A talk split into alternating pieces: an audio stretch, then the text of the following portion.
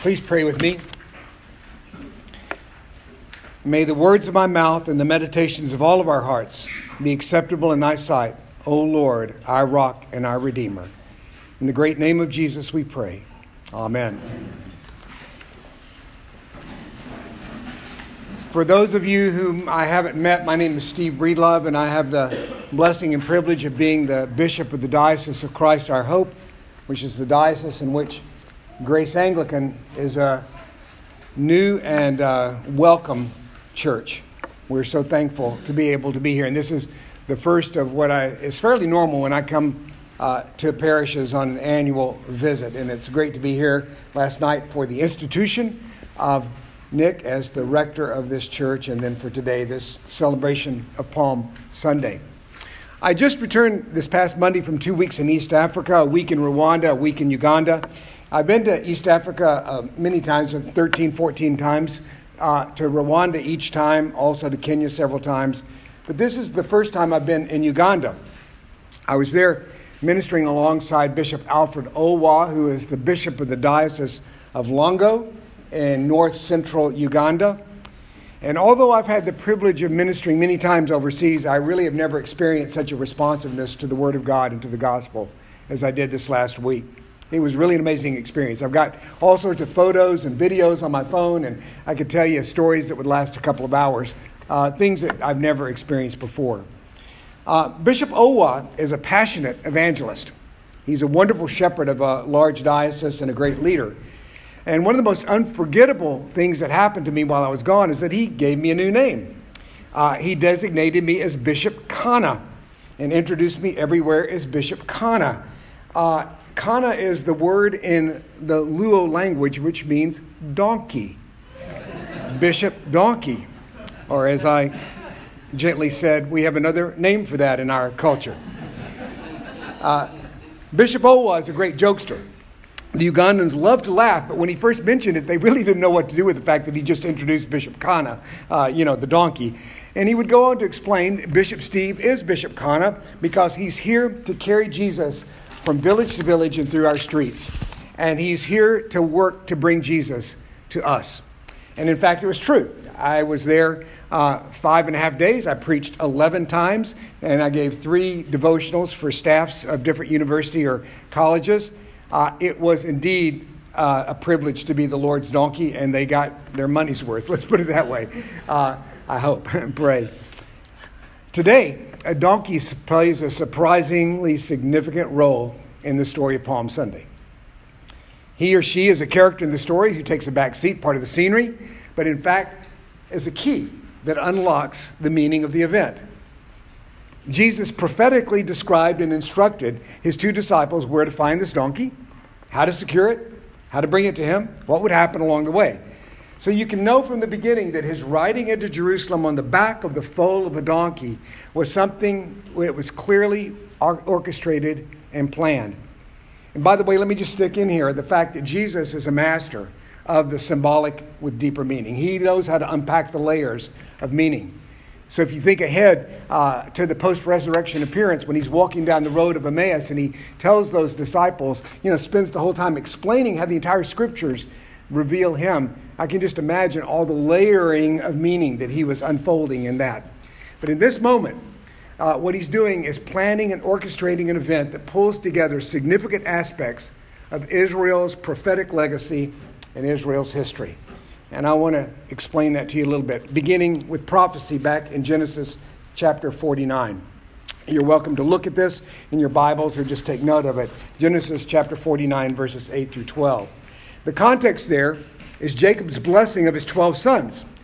Though I have to admit that some of the blessings are not ones that I would have wanted to receive, right?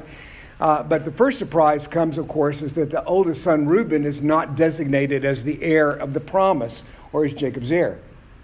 And in fact, sons two and three, Simeon and Levi, are likewise dissed. They're declared unworthy of bearing the name or the leadership role or the heritage of the Abrahamic promise going forward. And then you get to Judah, son number four. And it starts this way Judah, your brothers shall praise you, your hand shall be on the neck of your enemies, your father's sons shall bow down before you. Judah is a lion's cub. From the prey, my son, you've gone up. He stooped down, he crouched as a lion, and as a lioness, who dares rouse him? The scepter shall not depart from Judah, nor the ruler's staff between, from between his feet until tribute comes to him, and to him shall be the obedience of the peoples. Now, you don't have to dig deep into that to realize that Judah is being designated as the leader, right? As the king. It's a royal image. And there are several vivid pictures that emerge, but there's one that I want to pause and note for you because in the text I read, it said that the scepter shall not depart from him until tribute comes to him. But in a large number of ancient texts, Hebrew text and the translations, it literally says until Shiloh comes. And Shiloh is the word that means peace. Until peace comes. In other words, he will reign until the fulfillment of peace. And then you go on in verse 11 binding his foal to the vine and his donkey's colt to the choice vine. He has washed his garments in wine, and his vesture in the blood of grapes. His eyes are darker than wine, and his teeth whiter than milk. Now, there's a lot of mystery in those verses. And yet, if you read it in the context of what we know in the Gospels, particularly you think of John chapter 15, when Jesus declares, I am the true vine. For centuries, God had proclaimed and called Israel to be his choice vine, to bear fruit that would bring blessing to the world. And that was a vision that Israel consistently failed to fulfill. And in fact, in the book of Isaiah, they're indicted for it several times. Remember the symbolic cursing of the fig tree that was to happen just after Palm Sunday. Because the fig tree was likewise a symbol of Israel with the idea of fruitfulness that would be a blessing to the whole world.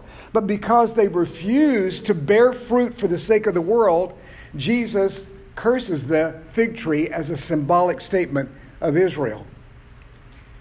But he announces in that same context on Monday, Thursday, that he is the true vine. Now, tie that with what Jacob had said 2,000 earlier, years earlier that a donkey's colt would be bound by rope to the choice vine. And remember that this has to do with the tribe of Judah. And remember what tribe did Jesus come from, right? The tribe of Judah. Add that his garments would be washed in wine, the blood of grapes, literally. And again, we don't have to figure out the details of the meaning to get the picture, right? Because standing on this side of the cross, we know all of the implications that are being built into that prophetic statement from 2,000 years before Jesus' incarnation. Now, Jacob's prophetic statement is joined to Israel's history. The donkey shows up frequently, and I won't turn to that, but just have to trust me on this. In 1st and 2nd Samuel, the donkey shows up frequently in association with the recognized recognition of Israel's two first kings, Saul and David. Both ride donkeys in the context of being recognized or proclaimed as the king of Israel. Plus, Absalom, in his attempted coup, rides a donkey as a symbolic proclamation of himself as king. And by the way, you got to know the irony of it. The same donkey became Absalom's executioner, by the way, right? I think God was uh, in control of this one, right? David, after the rebellion of Absalom was put down, returns to Jerusalem on the back of a donkey, and he rides exactly the same road into the city of Jerusalem from the Mount of Olives that Jesus, his greater son, will ride a thousand years later. Later on, Solomon's recognized and declared king when he rides into Jerusalem on the back of his father David's donkey. So we start to get this, I think, unexpected historical picture, at least for me. Uh, we see donkeys as lowly beasts of burden. That's why the people in Uganda sort of laughed when they said Bishop Donkey. You know, the donkey in Uganda is kind of like a donkey here, right? Uh, not a very impressive animal. But they are an interesting animal. I'm not going to go too far down the road because I could get myself in trouble here, but they are famous for being smart. In fact, if you look at the internet, smarter than horses. okay? That's what it says. At least through the internet says so. But here's the main point that I want to make. In Israel, they were actually royal steeds as well as beasts of burden. Kings of Israel rode them in proclamation that they were coming to reign in peace, and the donkey would always be what they rode once the battle was over. In other words, things had been settled down, the, the questions, the debates were done. The battle had been won. The true and rightful king was being recognized, and he was the one who came on the royal steed that was the, the animal, the beast of peace. The war horse was also a royal steed, but it was a war horse, okay? And so the king might wear, it ride a war horse or imagine a war horse at the beginning of the battle, but after the battle is over, it's the donkey that proclaims peace. Now, from that prophecy and that history, I want to scroll forward to another prophecy in Zechariah chapter 9. Verse 9 Rejoice greatly, O daughter of Zion. Shout aloud, O daughter of Jerusalem. Behold, your king is coming to you, righteous and having salvation is he, humble and mounted on a donkey, on the coat, on the foal of a donkey. I will cut off the chariot from Ephraim and the war horse from Jerusalem, and the battle bow shall be broken. And he shall speak peace to the nations, and his rule shall be from sea to sea, and also from the river to the ends of the earth. As for you, also, because of the blood of my covenant with you, I will set your prisoners free from the waterless pit. Wow. How many messages are packed into that one? The king, the king of Zion, will come into the city on the back of the foal of a donkey. He comes as a righteous, humble king bringing salvation.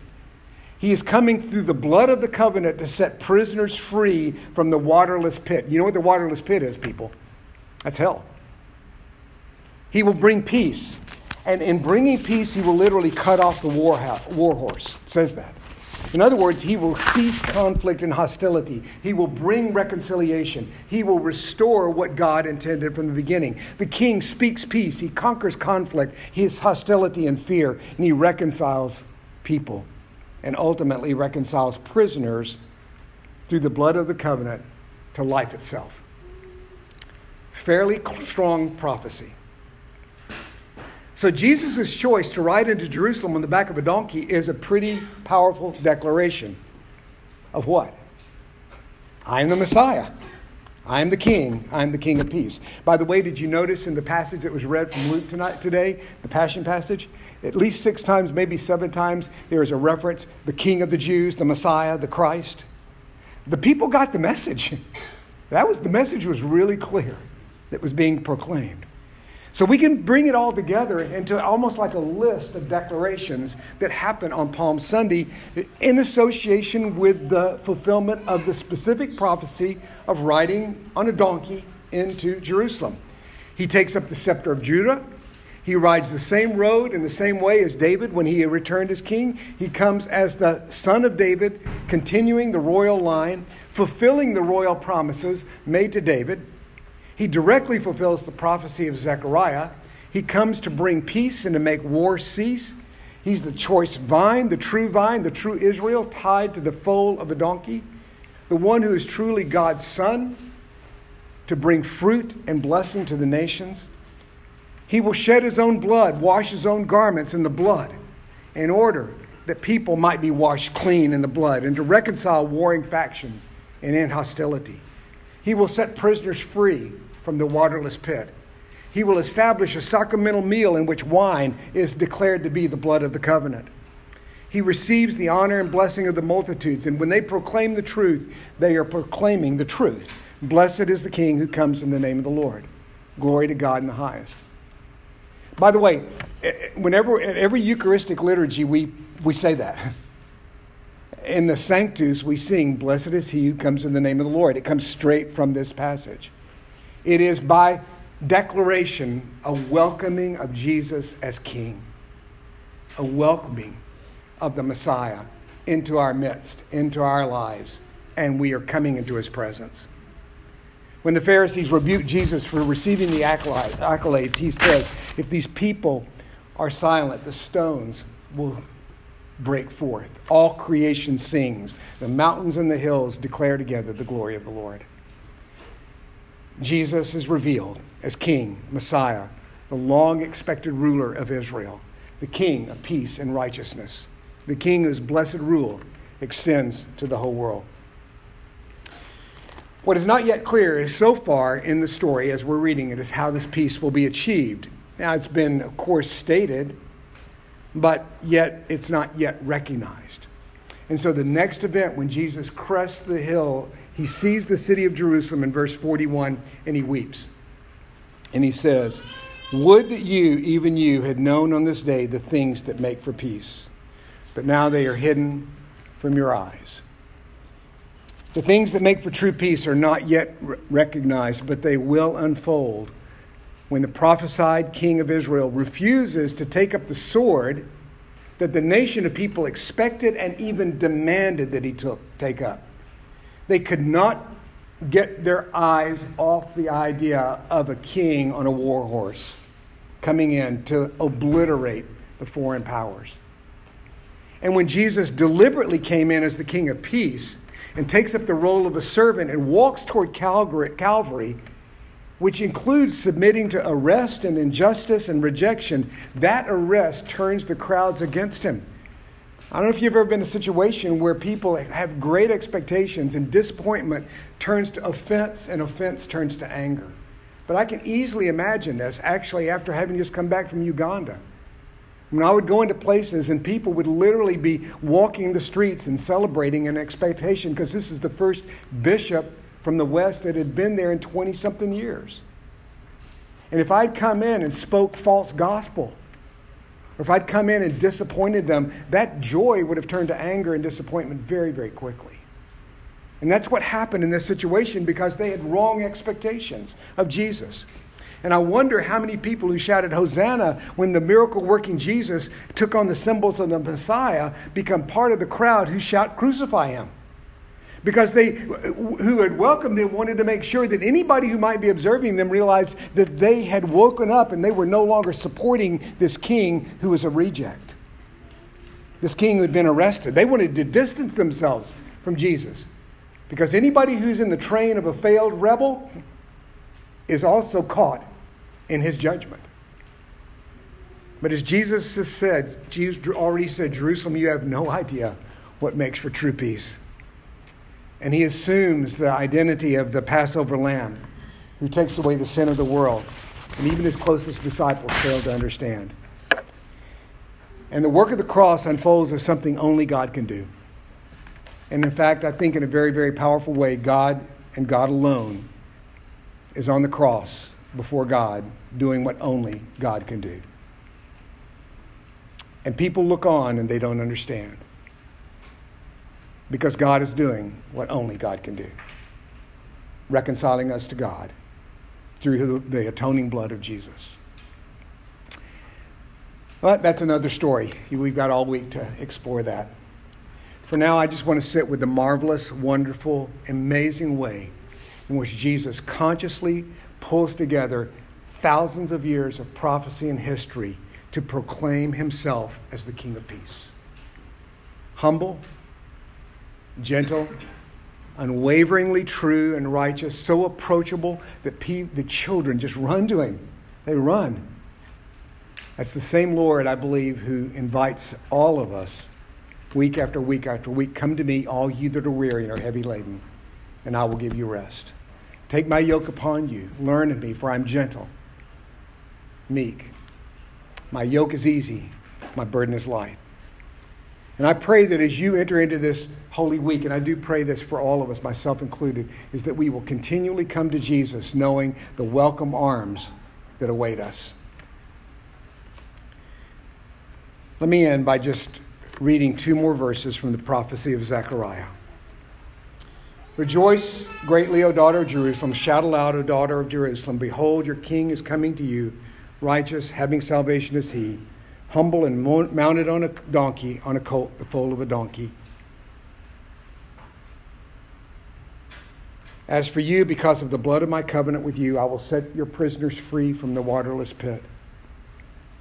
And then, last, on that day, the Lord their God will save them as the flock of his people, for like the jewels of a crown, they will shine on his land. For how great is his goodness! How great is his beauty. How great is his goodness. How great is his beauty. Amen and amen. In the name of the Father, the Son, and the Holy Spirit.